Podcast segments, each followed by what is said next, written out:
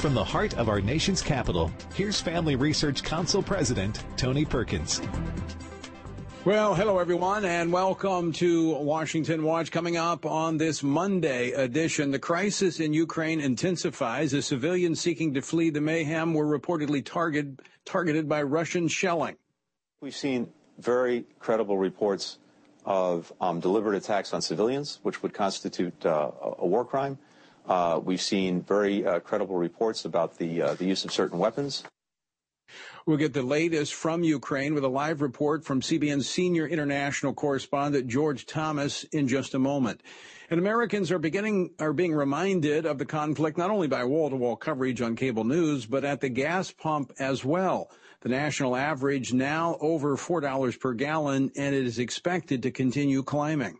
The president's message is that he is going to do everything we can, everything he can, to reduce the impact on the American people, including uh, the price of gas at the tank.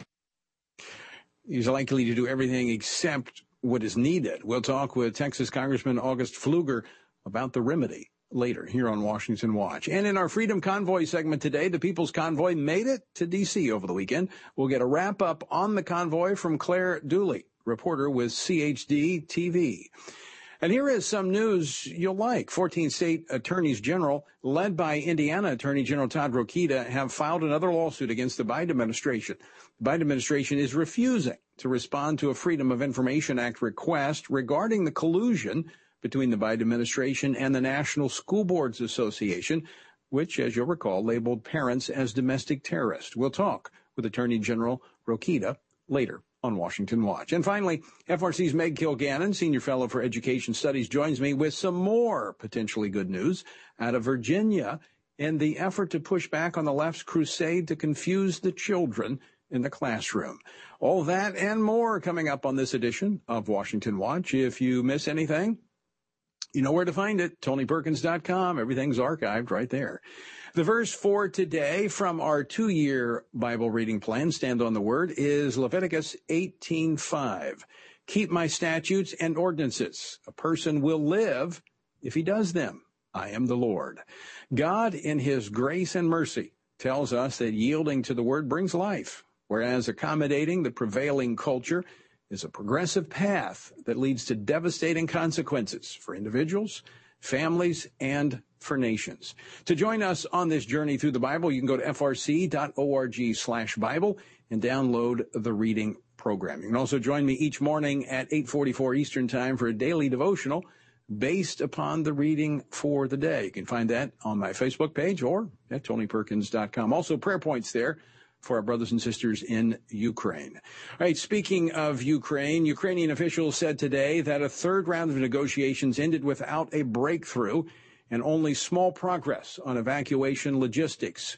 Meanwhile, Russia stepped up increasingly indiscriminate assaults on civilian targets and infrastructure, stoking fears that thousands of Ukrainians could die in the coming days unless something changes. Joining me now to talk about the latest developments in Ukraine is CBN senior international correspondent George Thomas, who is live in Ukraine. George, welcome back to the program. Thank you so much, Tony, for having me back on the show. Appreciate it. Well, thank you for staying up late. I know it's late there, local time. Can you tell us more about what came out of today's talks? Uh, yeah, absolutely nothing. I mean, again, the, the, the Kremlin comes to Zelensky and says, uh, "You need to disarm. You need to stop uh, uh, allowing weapons from NATO countries from pouring in. You need to stop international foreign fighters coming into the country. The reports are close to about 140,000 Ukrainians, mostly men, have uh, poured across the uh, Slovenia, the Hungarian, the, uh, uh the, the Polish borders in the last 12 days, uh, and you know the Ukrainian embassy in Washington D.C. Tony said close to about 3,000 Americans have signed up and and are on are either here or are on their way to Ukraine as part of uh, the initiative by the Zelensky administration to allow foreign uh, fighters to come into into the country and uh, stand shoulder to shoulder with their Ukrainian uh, with their Ukrainian counterparts. So um, look, the, the, we we have 12 days into this uh, invasion. And uh, Russia is losing this war. Uh, I mean, they had uh, envisioned uh, within a few uh, hours, 24 to 48 hours, that they would lay siege uh, to Kiev, the capital city, that they would take a good chunk of the eastern part of the country, take the southern part of the country, take the northeastern quadrant of the country. And today, almost three, two and a half weeks into this uh, invasion, they uh, they are stuck, literally stuck in the mud uh, in in the northern parts of of Kiev. So, George, let me ask you this question: As you have these foreign uh, and, and, they're heavily being screened. So these are legitimate uh, individuals with skills and training that can help the Ukrainian forces. Uh, is there sufficient material to equip them when they arrive there in Ukraine? Uh, yes. I mean, look, since uh, the, last eight years, uh, since Russia invaded back in 2014 in the eastern part of the country, the Ukraine of uh, 2014 is very different from the Ukraine of 2022. I mean, they've gotten a lot more weapons in the last eight years. They've beefed up their their ability to defend themselves and go on the offensive. Uh, the New York Times reporting that the uh, the U.S. has uh, given them close to about 17,000 uh, anti-tank missiles. The Pentagon reporting releasing information that as early as last December they were sending in the kinds of weapons uh, Uh, needed for Ukrainians to wage uh, uh, uh potentially uh, an urban warfare in this country. You know, this weekend, Tony, I had a chance to go to an undisclosed location for, away from Lviv to get a sense of what was going on outside of Lviv. And, you know, I took a number of major roads and along those major roads, uh, you know, there are these uh, offshoots to different small little villages uh, uh, throughout the, this part of the country. And every single one of those um, uh, turns, either to the left or to the right, uh, was, uh, the, you know, they had put up sand, sandbags, they had erected concrete slabs. And at each one, I mean, I saw dozens of them. At each one of them, there were civilians. Uh, who were armed, uh, many of them armed with AK-47s and other weapons.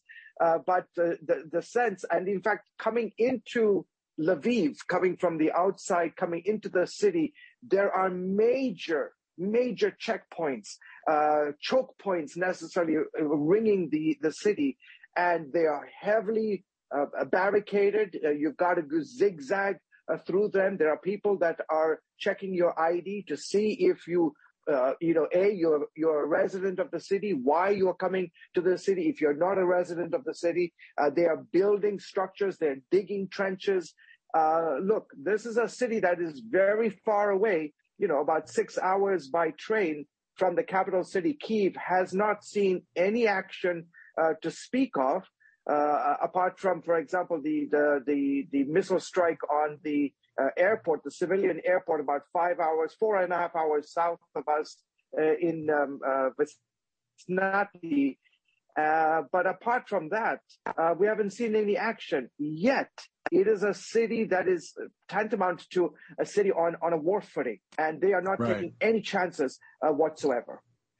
Uh, George, the Office of the United Nations High Commissioner for Human Rights has confirmed uh, 406 civilians killed in Ukraine since uh, Russian uh, President Vladimir Putin's invasion began. Another 800 uh, plus were, of civilians were injured as of midnight Sunday, according to the office, noting that fighting has stymied accurate reporting and the numbers are actually higher. What have you been hearing there on the ground from your sources? Yeah, absolutely. Because you see, I mean, I have I have a colleague uh, uh, who made a daring trip to Irpin uh, in the last 24 hours to rescue her son. Uh, you've seen the images. Uh, Irpin sits just about northwest of uh, Kiev, and they uh, Irpin is to the northwest, uh, Sumy is to the northeast, and uh, they have been shelling these two cities incredibly for the last 24, 48 hours and it's just been unbelievable. Uh, they're not going after military structures. Uh, you're talking high-rise apartment uh, complexes. They're going after hospitals. They're going after churches. They're going after schools. Uh, you know, we're not talking about the Gaza Strip. I was in the Gaza Strip when when when uh, uh Hamas was using uh, civilian structures, hospitals, schools, mosques. they were using civilians as shields uh, this is not the same situation here. There is absolutely no evidence that Ukrainian soldiers are hiding in churches, are hiding in hospitals, are hiding in schools, are hiding in high-rise apartment buildings. Absolutely no evidence to to uh, to this. So uh, the question that the uh, International Criminal Court is asking is why is Russia are the attacks against these civilian structures tantamount to war crimes. Uh, Prime Minister uh, of UK, uh, Boris Johnson, says in his mind there is no doubt uh, that Vladimir Putin is Uh, uh, um, uh, is, an, is in essence charged with with war crimes. He's accusing him of committing war crimes by going after these structures. I think my sense here, Tony, is that you see a desperation uh, on the part of the Kremlin. They have made no significant advances. Okay, look, they, they have the northern part of Kiev surrounded. Uh, they have Kherson in the south, a very strategic city. They have encircled uh, Mariupol, another very strategic city. They haven't taken the city uh, as of right now. Uh, they're continuing their advances, uh, attempts at advancing in the eastern part of the country. But the Ukrainians are putting up a very, very stiff fight. And in places yeah. where, which is actually remarkable, in places where, like, for example, in Kherson and Mariupol, where they are surrounded, and in some cases they've taken over, like, for example, in Kherson, thousands of Ukrainians are coming out and confronting these Russian soldiers and waving the Ukrainian blue and yellow flag in the face of these Russian soldiers. I mean, it's incredible. Talk about defiance. Uh, again, well, the sense that you cannot subjugate us. It, Sorry, it, and it starts clearly. Well, it starts clearly at the top. President Zelensky has shown uh, tremendous courage and boldness in the face of this invasion. Final question. We're almost out of time, George. Yeah. I do thank you for joining us. But one of the reasons sure. we like to come to you is because you understand not only what's happening there on the ground in terms of the military, but spiritually uh, the well-being of the church. This weekend, churches met. Give us a sense of what's happening in the church there in Ukraine. Yeah, they are. But talk about uh, Tony. Talk about being the hands and feet of Jesus. They have churches have uh, basically turned every square inch of their uh, of their uh, structure into a shelter of Christian homes. People are opening up their homes, uh, churches, hospitals, um, rather uh, offices and restaurants. people are just opening up their homes to complete strangers. I did a story just a few days ago on a young 22 year old girl who lives in this tiny Christian, Ukrainian Christian, lives in a tiny, tiny apartment with her brother. And she invited five complete strangers who had been, who had fled from Kiev and they're staying with her. Her mother has about 24 people in her home. Uh, this is the spirit of Ukraine, uh, the sense that in the middle of fighting a battle, they're also opening their homes and being the hands of Jesus and, uh, to and those. That's the church. That's the role of the church. George Thomas, we're out of time. Thank you so much for joining us. We pray for your safety as well as our brothers and sisters throughout you, Ukraine. I appreciate it. Folks, stick with us. On the other side of the break, Congressman Pfluger joins us from Texas. Don't go away. Are you struggling to spend consistent time in God's Word? Then join Family Research Council on an exciting journey through the Bible. FRC's two year Bible reading plan helps you to approach daily Bible reading with an intentional focus of diving deeper into the nature of God and how His Word speaks into cultural issues. By studying the Bible, we can see the grandeur of God unfold throughout the past.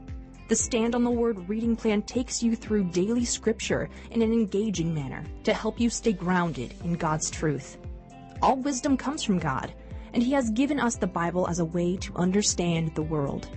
Start this adventure today with Family Research Council. When you sign up, we'll text you every Sunday with daily passages and questions that help prepare you for conversations with your friends and family. To begin this journey, visit frc.org/bible.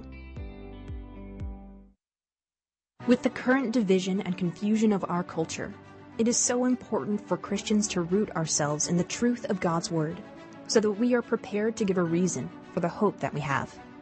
For this purpose, Family Research Council launched the Center for Biblical Worldview. The center applies the Bible and the historical teachings of the Church to current issues. This helps Christians understand and live by a biblical worldview, know why Scripture must be authoritative, and equips believers to advance and defend the faith in workplaces, schools, communities, and the public square. The experts at the center address and provide resources on issues like religious liberty, abortion, voting, marriage, and sexuality. To access free resources like the Biblical Worldview series, go to frc.org/worldview. To get highlights of the latest work of the Worldview Fellows, including blogs, interviews, and publications, sign up at frc.org/subscriptions. At Family Research Council, it is important to us that we stay connected with you and that you stay informed. With the increase in tech censorship of conservatives and Christians, we've decided to be proactive to make sure we don't go completely dark due to censorship. That is why we've created a tech subscription platform. If we get canceled, you can stay informed and still find updates on faith, family, and freedom. How? Just text STAND to 67742 to sign up for our text alerts, and you will get FRC's content straight to your phone. Again, just text STAND to 67742 and you will get special alerts on the biggest stories of the day. You can stay informed with just a simple text. We want you to be able to stay connected with like-minded community and to always have access to our content. Stay connected and informed. Just text STAND to 67742.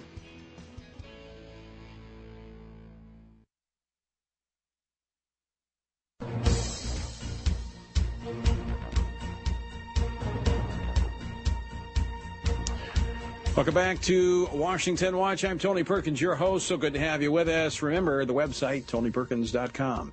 Yesterday, U.S. Secretary of State Antony Blinken said the U.S. is considering a ban on Russian oil imports.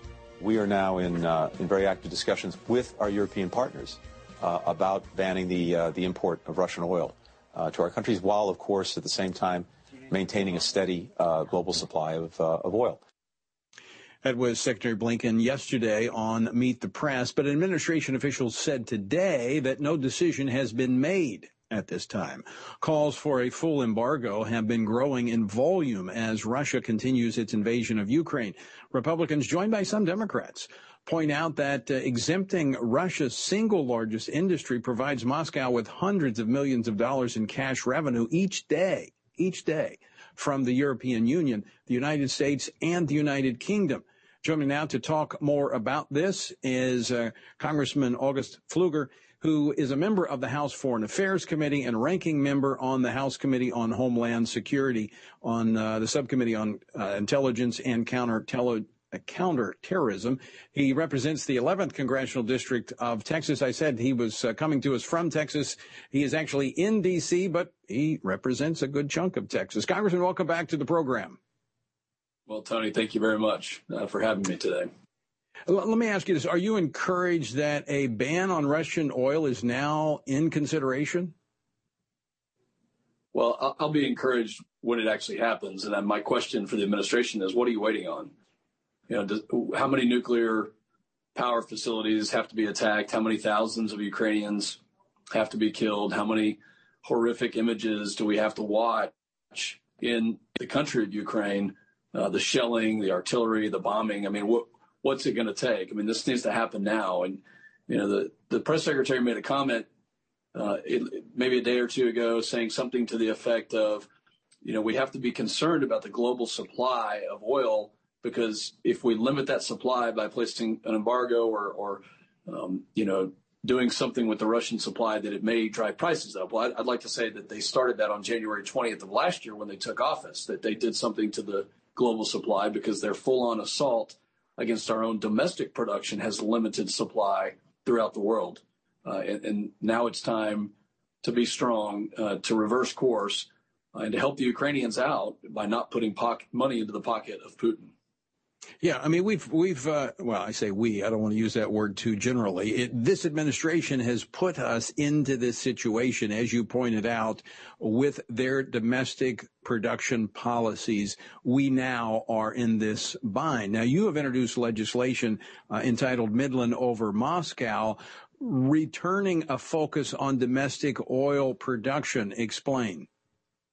Well, that's exactly right. Midland over Moscow is not just some catchy phrase. It actually gets us back to energy dominance. And it does three things. Number one is it focuses on domestic production. It unleashes the innovation that we have right here. I represent the Permian Basin, but there's plenty of producing regions in the United States that we can get back to energy dominance. Number two is it requires the White House to come up with an energy security plan. What is their plan to make our energy not only good for our domestic use, reliable, affordable, but also how does it help our partners and our allies? And number three, it opens up market access by cutting the bureaucratic red tape throughout the world and allowing us to export that product where it needs to go to again provide that reliability. Energy security is national security.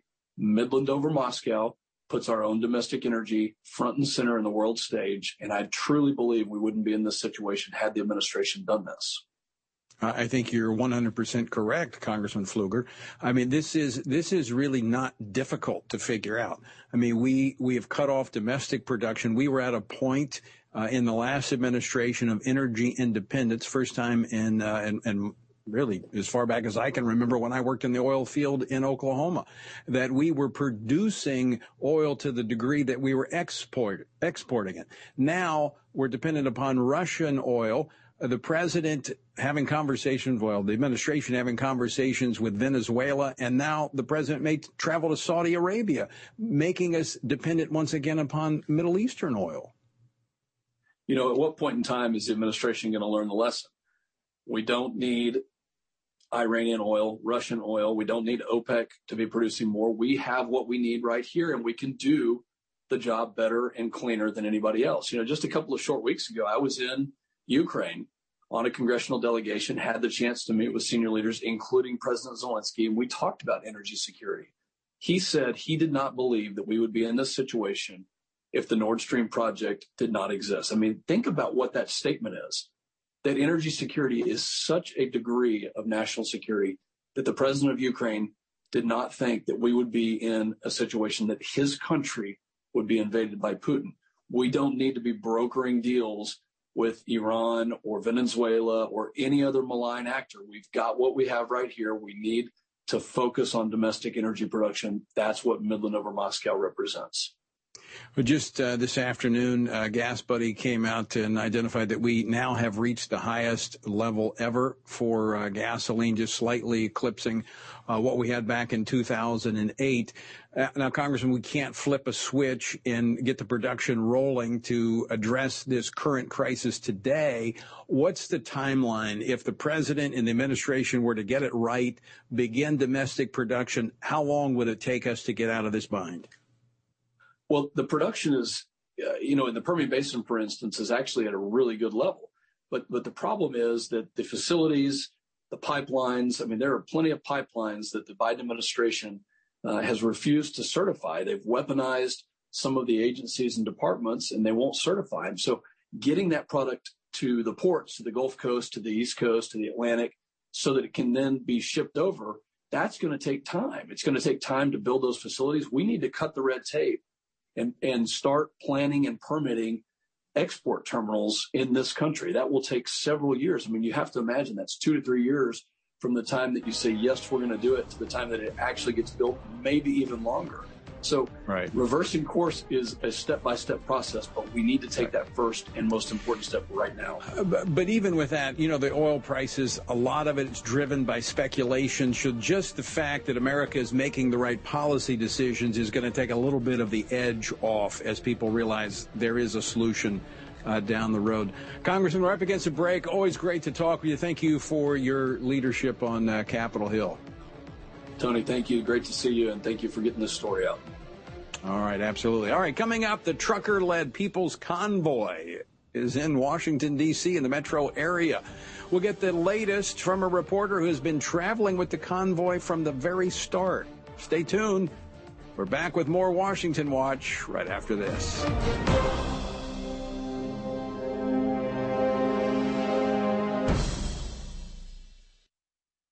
What is religious liberty and why should you care about it? Simply put, religious liberty is the freedom to choose your religious beliefs and to live according to those beliefs. Why should we care about this freedom? At Family Research Council, we care about religious freedom because we believe that it is an inherent human right that all governments have an obligation to protect. Tragically, not all governments do. Religious persecution is a tragic reality around the world that is not often acknowledged by the media, even though attacks on people of all faiths continue to increase globally. In Scripture, God calls Christians to pray and care for the persecuted church, the downtrodden, and those who cannot help themselves. Therefore, we must be advocates for those persecuted for their faith. To access Family Research Council's latest resources and to learn more about religious freedom and what you can do to help the persecuted, go to frc.org slash religious liberty. Do you want to be able to stay up to date on conservative news? Are you looking for Christian resources to help you stay politically engaged? Then download Family Research Council's Stand Firm app. With all of our content available at your fingertips, you will conveniently be able to stay up to date throughout your busy day. The Stand Firm app will give you access to a variety of resources, such as our most recent episodes of Washington Watch with Tony Perkins, tweets and other social media posts, and our latest blogs, updates, and publications. Additionally, you will have the opportunity to take action and make your voice heard by contacting your elected officials on the issues that most concern you.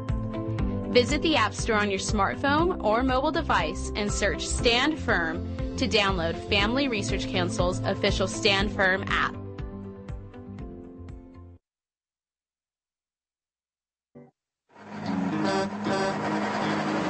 A stand, defending Freedom Convoy. You're listening to Washington Watch. I'm Tony Perkins. So good to have you with us. Well, the trucker led People's Convoy arrived in D.C. in the metro area over the weekend and uh, continued its peaceful, we underscore peaceful demonstration by uh, circling around the D.C. Beltway for hours yesterday and again to today. You know, this is uh, one of the reasons and I've I've I've talked to people all across the country who have uh, watched um, the convoys come through their communities, standing on the bridges, and and and they just described it as a great patriotic event. I mean, they said it was you know people were it was a celebratory environment. Um, you know, everybody just got along. It was just a great event. We've talked to, you've heard on here on the program, people who are a part of the convoy. And, and I say all that to say I was reading an article this weekend by NBC News, Okay, NBC News, uh, Ben Collins. And he writes about uh, the American offshoot of the Freedom Convoy that brought chaos to Canada's capital is promising to stop traffic outside of Washington, D.C. on Saturday. This was written actually on Friday. Uh, but exact plans remain, plans remain vague Friday as the group hit its last pit stop in Maryland. Then he goes on in the third paragraph to say, according to extremism researchers following the movement, the convoy now consists of several dozen tractor trailer trucks and hundreds of cars. And he goes throughout the whole article, uh, quoting this researcher of extremism, you know, to suggest that these God fearing, American loving patriots who have taken time out of their schedules, their busy schedules, their livelihoods to make a statement for freedom are somehow extremist. This is why people do not trust the media. And folks, this is why you shouldn't listen to the mainstream or the legacy media. Well, joining us uh, today in our special Freedom Convoy segment, I have Claire Dooley. She is a reporter with uh, CHD TV who has been with the convoy since day one, reporting on the movements. Claire, welcome back to Washington Watch. Hi, Tony. Thanks for having me. All right, tell us uh, what this experience has been like. You know, you've crossed the country with this uh, convoy. Yeah, so from the beginning, I didn't really know what to expect. Um, obviously, being sent out with a bunch of truckers, but uh, I was quickly and, and joyfully surprised at, at how kind and good these men are. These men are, are, are family uh, family men, they're fathers, they're, they're small business owners. And for them, they care about freedom, but they also care about freedom for everyone. It doesn't matter who it, who it is and if they believe what they believe or not. Um, it's about having freedom of speech and, and, uh, bodily autonomy and sovereignty of the self. So we started in Adelanto, California, and all along the way, I've never felt more safe or cared for by a group of men in my entire life. And so it's been an absolute joy to travel across the country and see all the people coming out to lift up these truckers and the people's convoy and bring them to DC where they are now. Uh, so, given what you've seen firsthand of the people coming out, you've seen the people of the convoy, you've seen that all of this has been peaceful. Uh, it's been, you know, kind of like a Fourth of July parade moving all the way mm-hmm. across the country. What do you think about the legacy media and how they're covering this?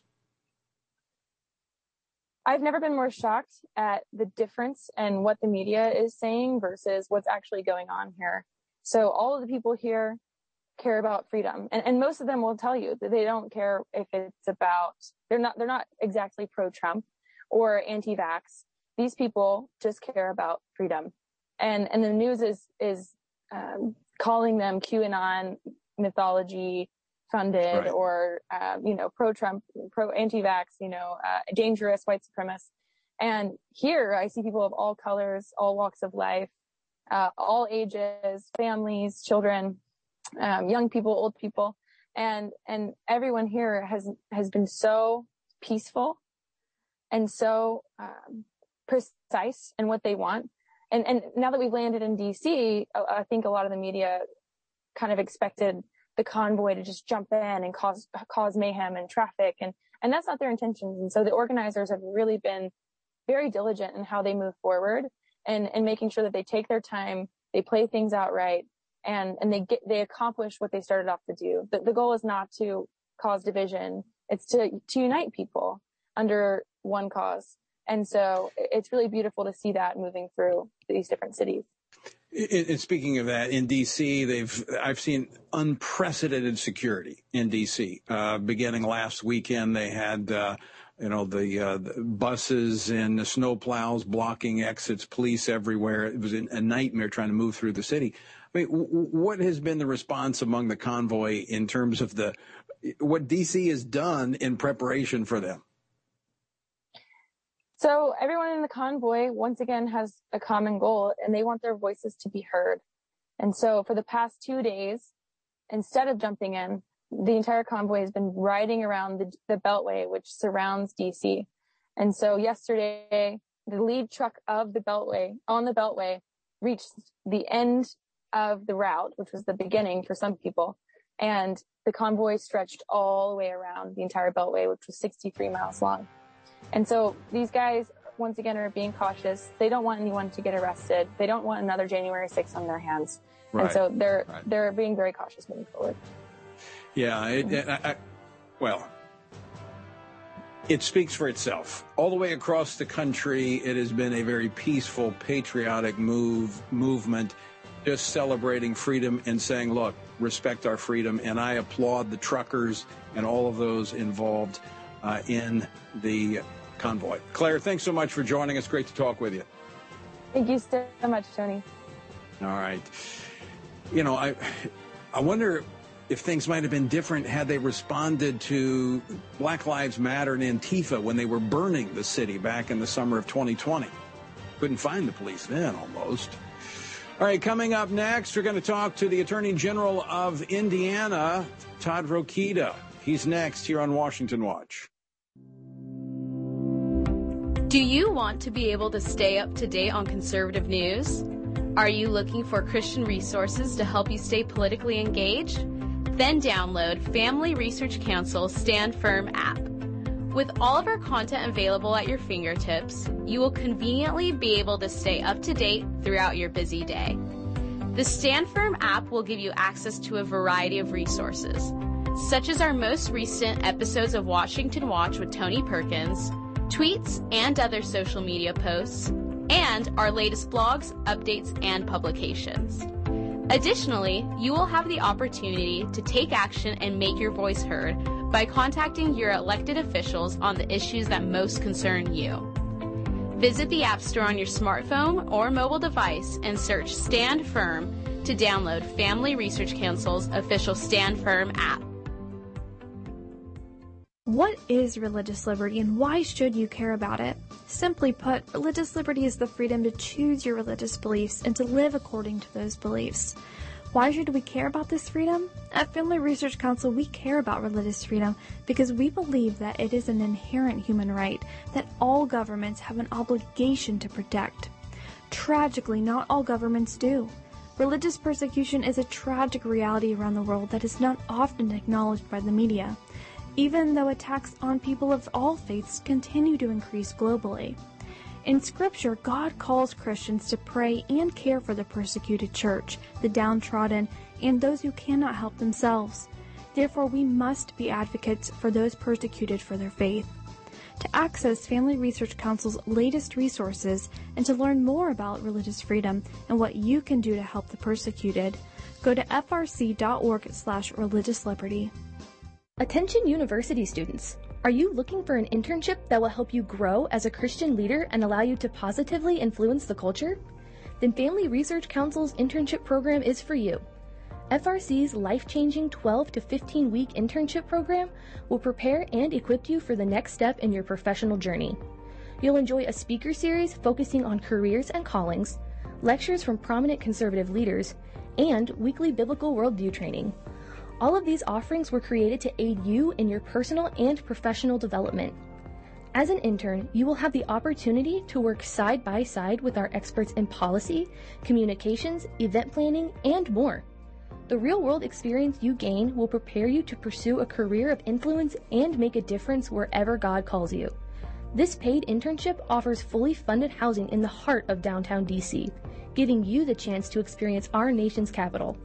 Visit frc.org slash internships to apply.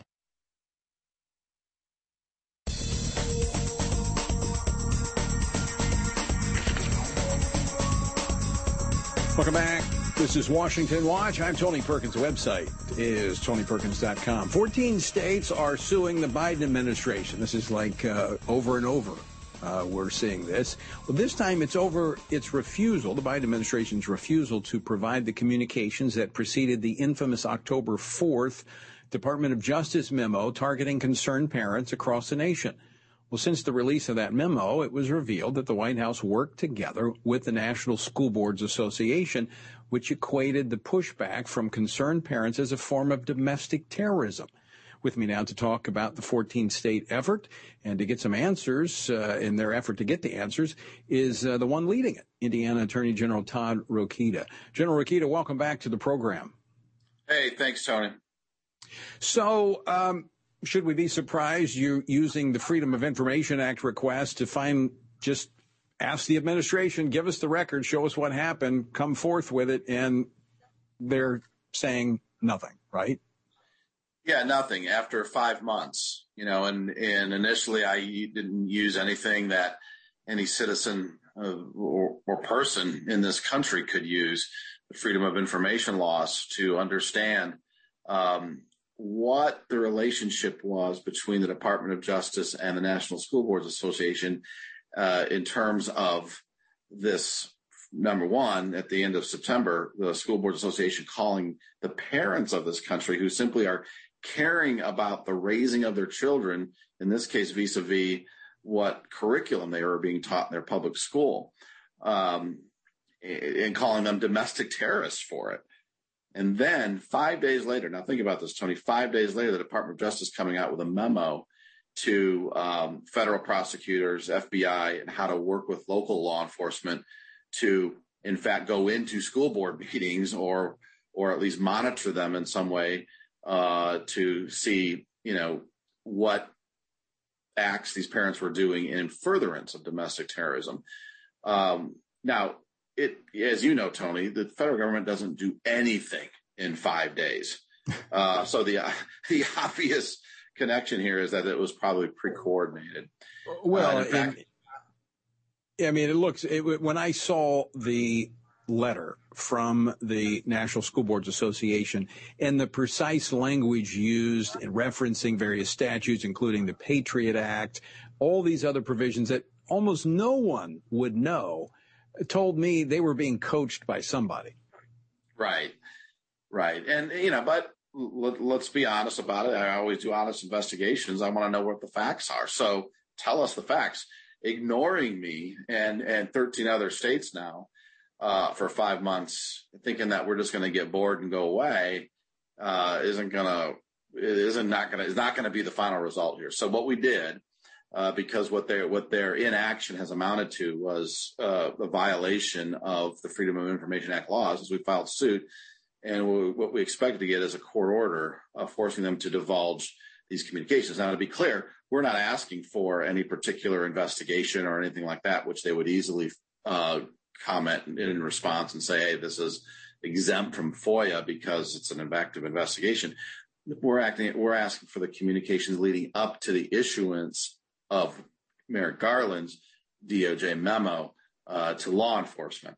And because of some enterprising, uh, thankfully, some enterprising parents who, who grouped together and asked for uh, a, a different Freedom of Information Act request, I believe, got an email or two, I think probably by mistake. I don't think the government was right, was, was thinking they wanted to give it up, but actually giving us an indicia of, of, of, of evidence, uh, a little bit of evidence showing that there was, uh, right. at least some communication.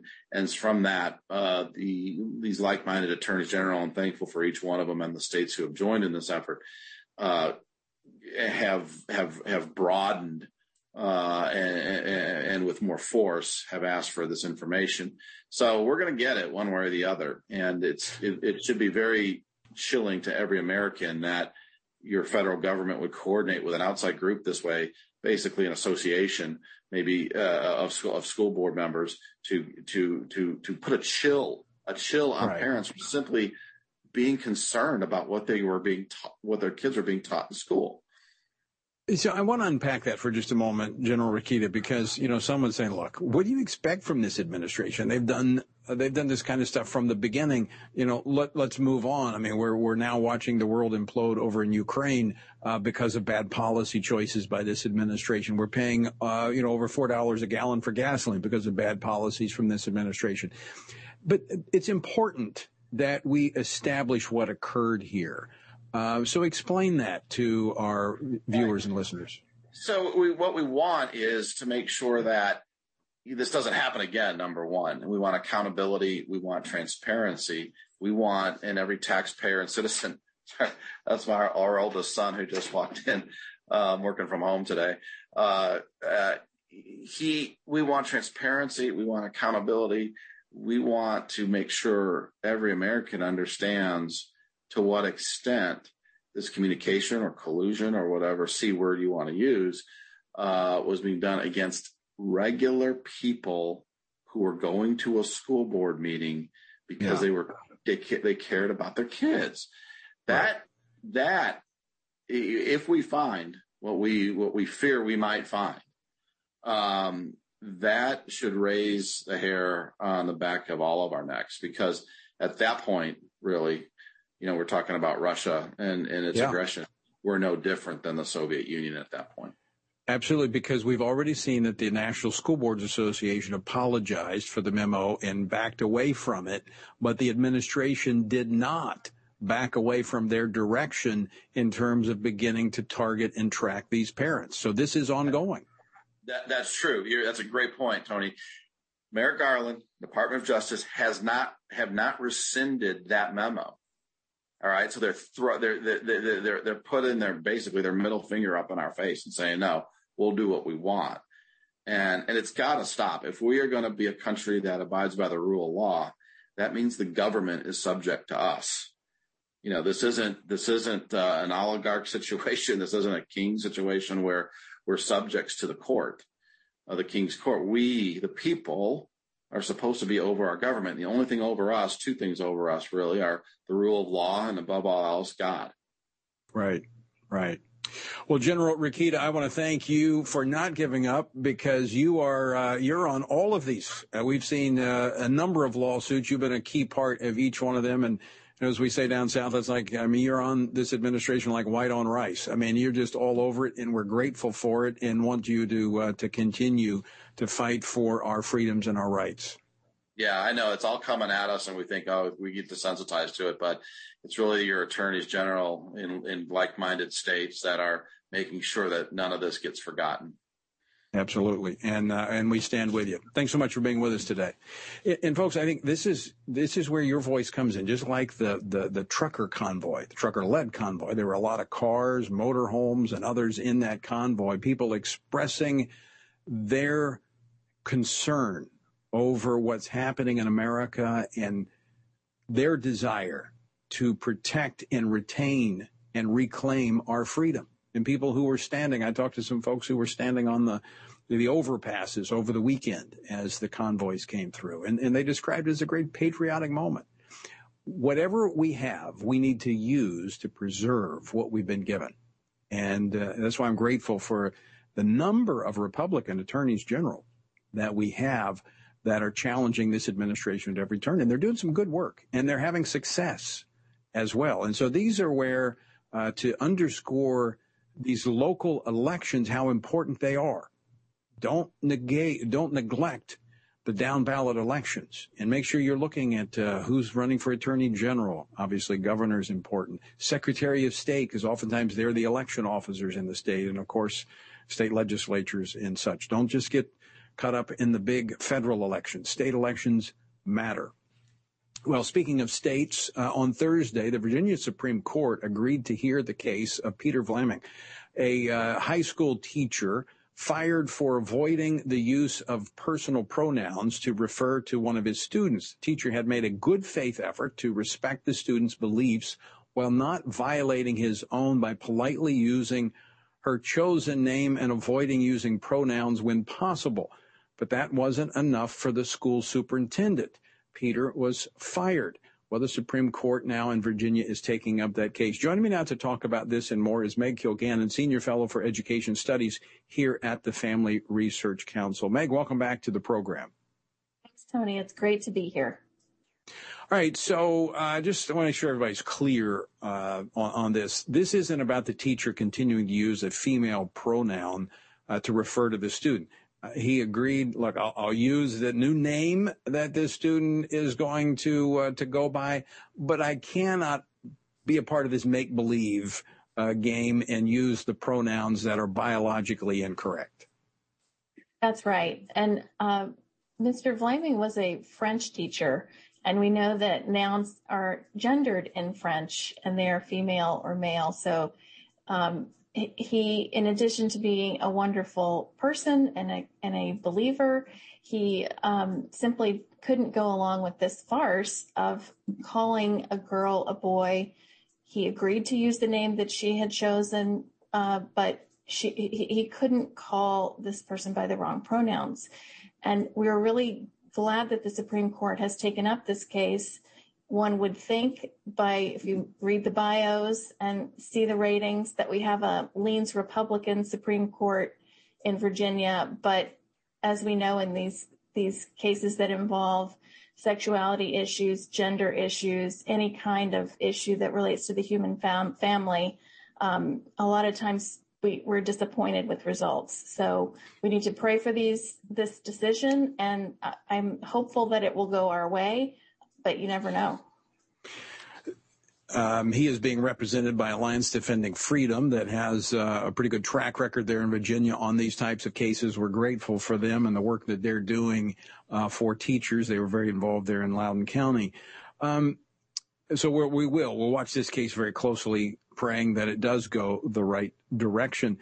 I, was talking earlier about how the legacy media has portrayed the People's Convoy and the, the freedom convoys that have been going across the country, you know, referring to them, um, uh, tracking them through uh, researchers who track extremism uh, to try to paint them in that light.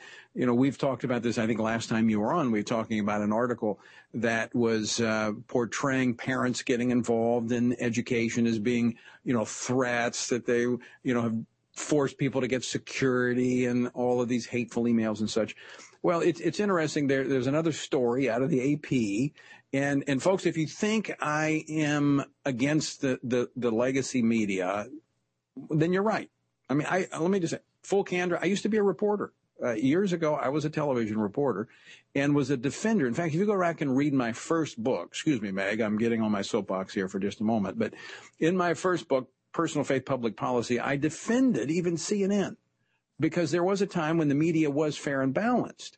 But Meg, as we've seen, now they're not any longer. In this AP story, which I know you've read as well, Uh, is speaking in glowing terms of a handful of parents who are trying to counter this wave, this tsunami of parents who are saying enough is enough of this crazy gender confusing curriculum in the classrooms and they're who they've belittled at every turn the media has and now they're trying to puff up these who are trying to stop the banning of these books like Heather has two mommies and, and so on and so forth.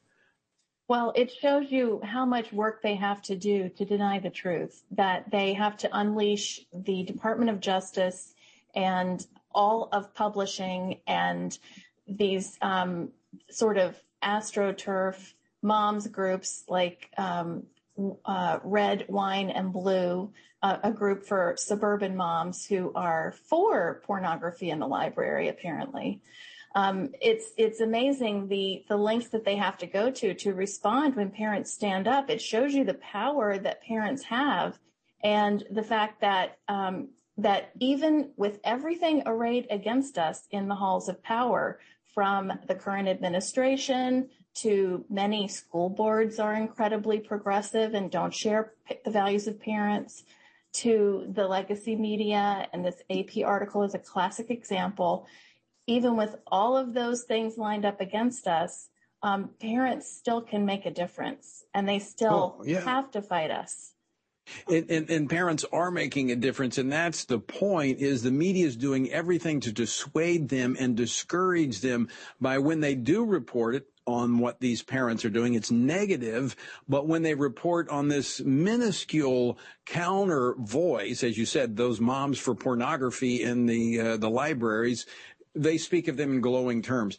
I mean, bottom line is, Meg, you're seeing it. You're out there training parents to run for school boards. You're equipping them to get FOIA requests. This is a movement, and now is not the time to back up. Change is in the air if we simply will not give up. It absolutely is. We are we are hearing every day from people who want to run for their school board and are looking for help to do so, and we're really excited to provide that help. We hear from school board members who are serving on school boards and maybe they're in the minority of votes, but they want to speak out more and make it harder for the progressive majority on their school boards to do these unconscionable things. And so we're providing them with resources to help them. And the more parents can encourage those people in their own communities when when a school board member sticks their neck out and says, you know, I think we ought to take these books out of the library. These right. shouldn't be here. They need Stand parents backing them up. Stand with Absolutely. them. Send, call their office and say thank you. Send Meg, them encouraging emails. Meg, we got to leave it there. We're out of time, but we're going to talk a lot more about this. Folks, thanks so much for joining with us. Until next time, I leave you with the encouraging words the Apostle Paul found in Ephesians 6, where he says, When you've done everything you can do, when you've prayed, prepared, and when you've taken your stand, by all means, keep standing. Washington Watch with Tony Perkins is brought to you by Family Research Council and is entirely listener supported. Portions of the show discussing candidates are brought to you by Family Research Council Action. For more information on anything you've heard today, or to find out how you can partner with us in our ongoing efforts to promote faith, family, and freedom, visit TonyPerkins.com. Also, to leave a comment about Washington Watch, call our watch line at 1 866 372 7234. That's 1 866 372 7234.